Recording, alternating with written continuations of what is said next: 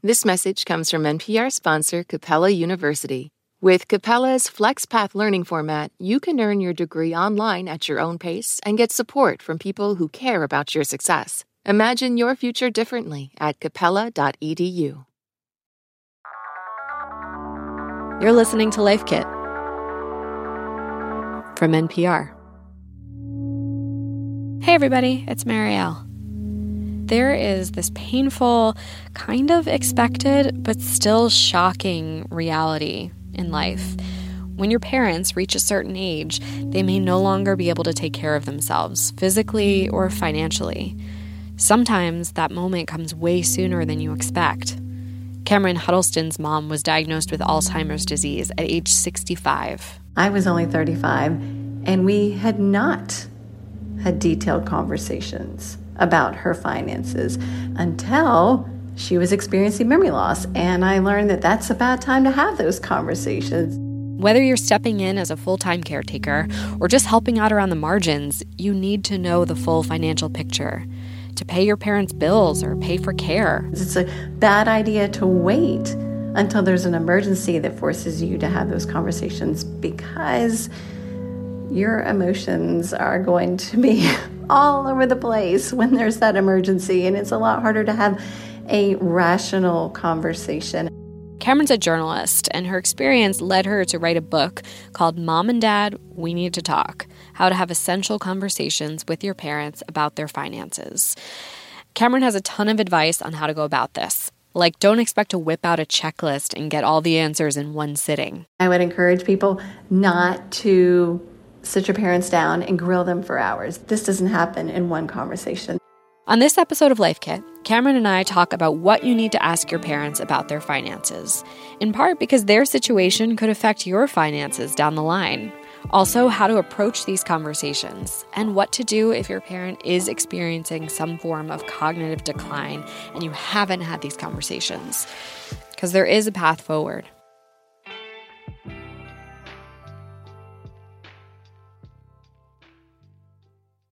Support for this podcast and the following message come from Integrative Therapeutics, with vitamins and supplements previously available only through practitioners, including Cortisol Manager. Unlock your best self with clinician curated supplements from Integrative Therapeutics, now on Amazon.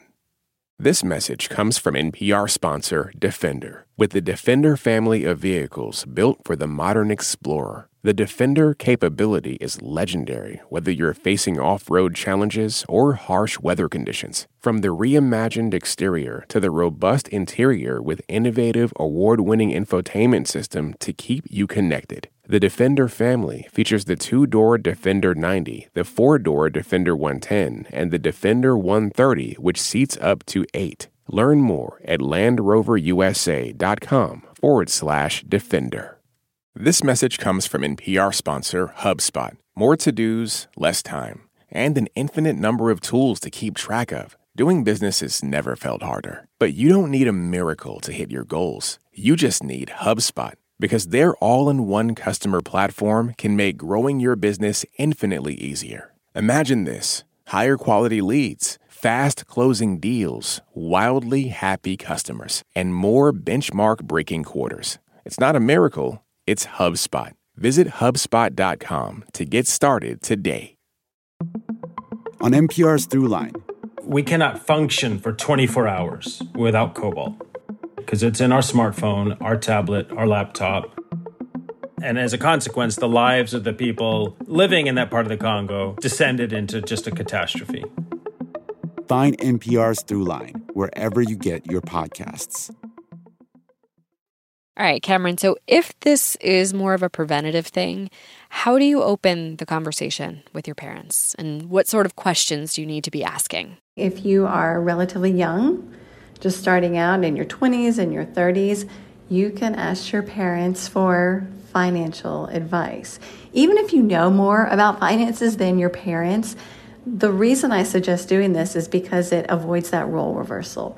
And so you ask them a question like, hey, I just started my first job. Should I be taking advantage of a workplace retirement plan? Or hey, I just got married or I just had my first child. Does that mean I should have life insurance and a will now? And their answers are going to give you clues about what sort of planning they've done. And then you want to ask more questions. Oh, so you did this. What do you recommend I did next? Or, oh, you didn't do that. Um, hmm, you know, maybe maybe this is something we could look into together. What about if you're not in your 20s or 30s and, you know, if it's not plausible for you to be going to your parents with a question like this? You can always share a story about someone you know who had to get involved with their parents' finances. Maybe it's a cautionary tale. I had a friend whose father passed away. He didn't have any estate planning documents. It was a huge nightmare for the family. I hope we can avoid that. So, using something from your everyday life can open the door to just talking about money if this isn't something that you usually talk about in your family. And then once you get them comfortable with the idea of just discussing money matters in general, then you can ease into talking about more personal things. All right, so when you talk to your parents about finances, is there a list of questions or topics you might want to cover? I think the most important thing that you need to find out from your parents do they have estate planning documents? Do they have a will or a trust? Something that spells out who gets what when they die. Because if they die without a will, state law determines who gets their assets and property. And I think a lot of people don't realize this. They think my family can just work it out. But it doesn't work that way. Your family can't just work it out because you have to go through the court system. I think even more important than that will or trust is a power of attorney document they need a document that names someone or more than one person to make financial decisions for them if they can't. This document has to be drafted and signed while they were still mentally competent. And I know that probably sounds scary to a lot of parents. I don't want to hand over that much control right now. I'm perfectly fine. And you just tell your parents, look, it's important for you to choose someone you trust now to put it in writing. And if you don't feel comfortable giving me that much control now, that's fine. Just put that document someplace safe and tell me when and how I can access it. You also want to make sure that they have a healthcare power of attorney, someone who can make medical decisions for them if they can't, and they need a a living will. It's also called an advance directive that spells out what sort of end of life medical care they do or do not want. Make sure they have these documents. Make sure that you know where they are and how to access them. What about outside of these legal documents? Like if you just want to make sure their finances are running smoothly from behind the scenes? You know, you can ask them about what sort of bills do you regularly pay? How do you pay those bills? Are they being paid automatically or are you writing checks? If they're writing checks for those bills, someone's got to be a power of attorney or a joint account owner to sign checks for them if they're in the hospital and they can't do it themselves. You want to get more details about their sources of income, what sort of insurance policies they have, what sort of investments they have. Do they have retirement savings? And you don't need to ask about dollar amounts. You just want to get a general idea of where they stand financially. What about like login information for these accounts? Is that something you'd ask for too? Ideally, it is because if something were to happen to them and they couldn't manage their finances, you would need that information, you or another family member. But ask them to write it down for you and store it someplace safe. Or, you know, there are you know, password managers that they can use online encourage them to put that information somewhere so that you can have it if you need it. Okay, and what information do you need to figure out long term care plans for your parents? This is probably one of the more difficult conversations to have because, I mean, talk about a role reversal, having to help care for your parents, you know, when they're used to taking care of you, the child. But it's so important to find out if they have done any planning because more than half of adults, 65 and older, will need long term care at some point. Most adults do not have a plan to pay for this care. Medicare does not pay for long term care. And if they don't have a plan, what that likely means is that you are your parents' long term care plan. And so you need to know this. You need to know if they've even thought about it. You need to know if they have any way to pay for care because it can be very expensive.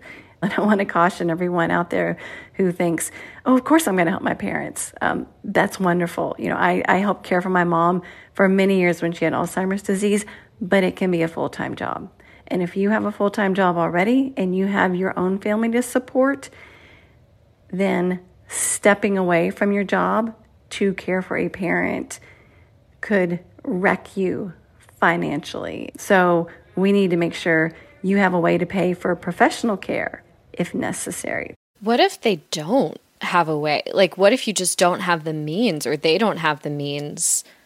And a lot of people don't. So, this is the benefit of having these conversations early. I'll just give you an example of how much it can cost. So, the median price of a room in an assisted living facility is $4,500 a month. Okay? it's a lot of money, and that's the median. You know, if you're on the coast, it's going to cost a lot more. So, how many people have $4,500 plus to spare? If your parents are in their 50s or even in their early 60s and still in good health, they should look into getting a long term care insurance policy. These are not cheap, but they're a heck of a lot cheaper than the monthly cost of assisted living or memory care or bringing someone into the home. You know, you could maybe encourage your parents to meet with a financial advisor who can look at their entire financial picture and figure out, okay, here's what you might be able to afford. You know, you've got this much in retirement savings, you've got this much you can expect to get from Social Security benefits. If you have a parent who served in the military, there are VA benefits that will help pay for long term care. But the thing is, all of these options really do take advanced planning. Sometimes there are other situations that pop up along the way.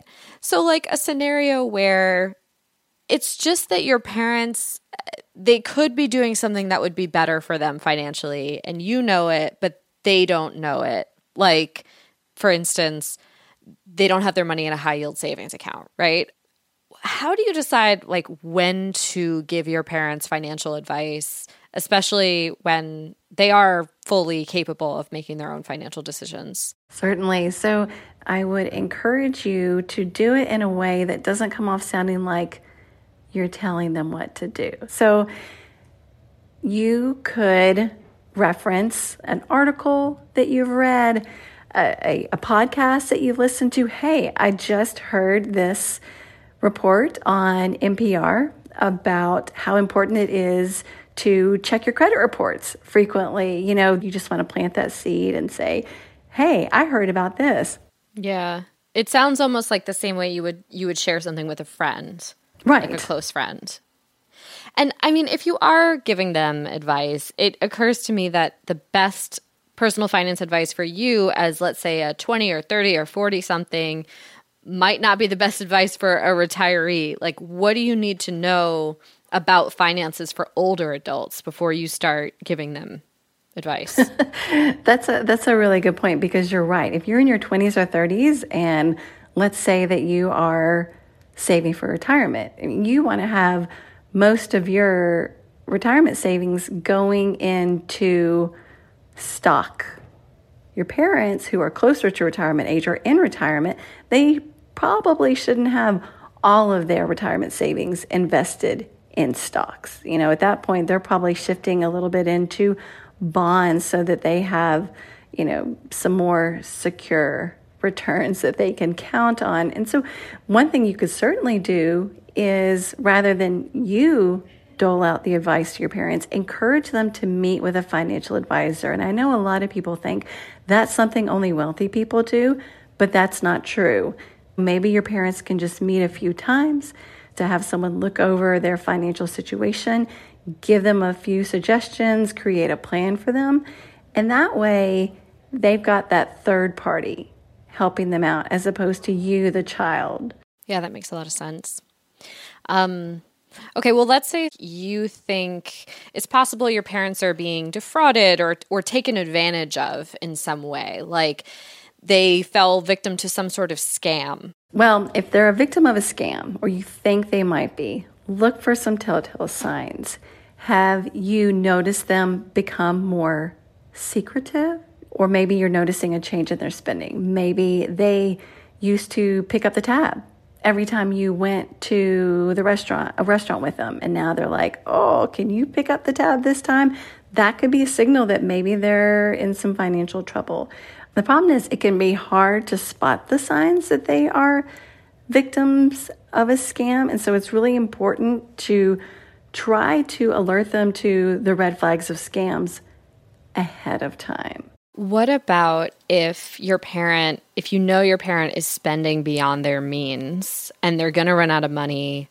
How do you bring that up? That one's tricky. yeah. Now, if you have a parent who is already experiencing any sort of cognitive decline, any sort of dementia or memory loss, you need to be involved because when you have dementia, your financial decision making ability is impacted. And this impact begins oftentimes well before you even see noticeable signs of memory loss. You know, so if you're noticing a big change in your parent's spending behavior, you want to ask more questions, maybe even encourage your parent to just meet with a doctor, get a checkup. If your parents, though, are not experiencing mental health issues, they're just not good with money, it's a lot trickier because they're an adult and they can make their own decisions.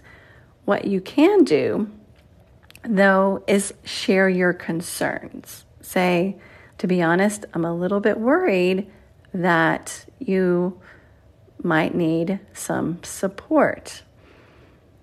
And I want you to know that I might not be able to provide that support for you. That's so hard because there's a lot of pressure to take care of your parents um, if especially if they can't take care of themselves and and I'm sure the guilt would be heavy. Yes. You know, even if you're like, okay, my mom spent all her money on Barry Manilow tickets, like I still what am I going to do now? Just let her suffer?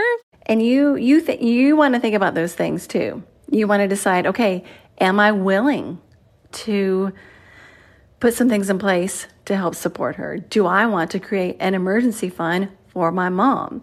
Do I want to let my mom move in with me? Do I want to buy that long term care insurance for my mom so that she has a policy that's going to help pay for her care by professionals if she needs it?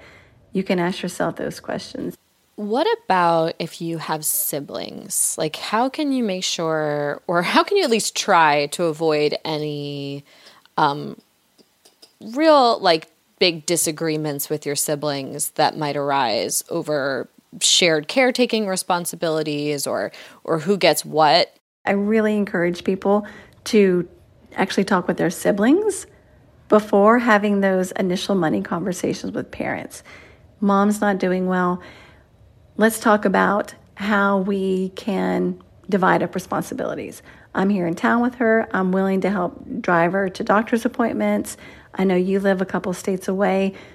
You know, maybe you would be willing to do this. You know, it's maybe it's getting online and doing some research about finding a caregiver to come into the house. If you're providing the care, letting your siblings know specifically how they can help, because oftentimes, if you don't tell them they don't know. They're going to think that you've got everything under control. And then your resentment is going to fester until it gets to a point where you're like, You never help me. Why aren't you helping me? And they're going to say, Well, what do you mean? I had no idea. You seem to have everything under control. So it's so important to communicate. Yeah. Well, thank you so much, Cameron. This has been so great. I hope it was helpful. Okay, it's time for a recap. Try to have conversations with your parents about their finances while they're still healthy and able to consent to sharing bank account information or signing a power of attorney document. Get a sense of what insurance policies, bank accounts, investments, and debts they have, where you can find their login information, and how they pay their bills. Make sure they have a living will also called an advance directive, that says what they want in terms of end of life care, and who'll make those decisions if they can't. If you learn in this process that you'll need to financially support your parents down the line, make a plan to estimate costs and start saving. If you give your parents financial advice, make sure it's relevant for them at their ages and also try not to come off like you know so much better than them. Just share the information as if you're sharing it with a friend.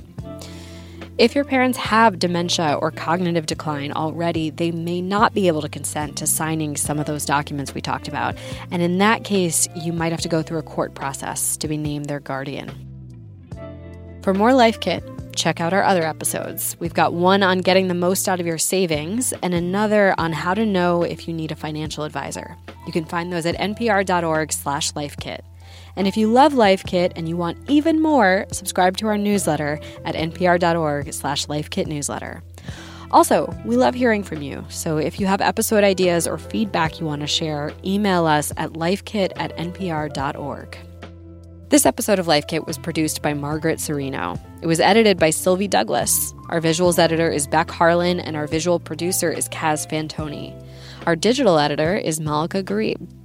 Meghan Keane is our supervising editor, and Beth Donovan is our executive producer. Our production team also includes Andee Tagle, Audrey Nguyen, Carly Rubin, and Claire Marie Schneider. Engineering support comes from Neil Tevault. I'm Marielle Segarra.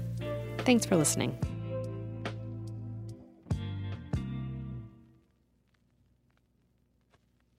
This message comes from Capital One, offering commercial solutions you can bank on. Your business faces specific challenges and unique opportunities. That's why Capital One offers a comprehensive suite of financial services, custom tailored to your short and long term goals. Backed by the expertise, strategy, and resources of a top 10 commercial bank, a dedicated team works with you to support your success and help achieve your goals. Explore the possibilities at CapitalOne.com/commercial.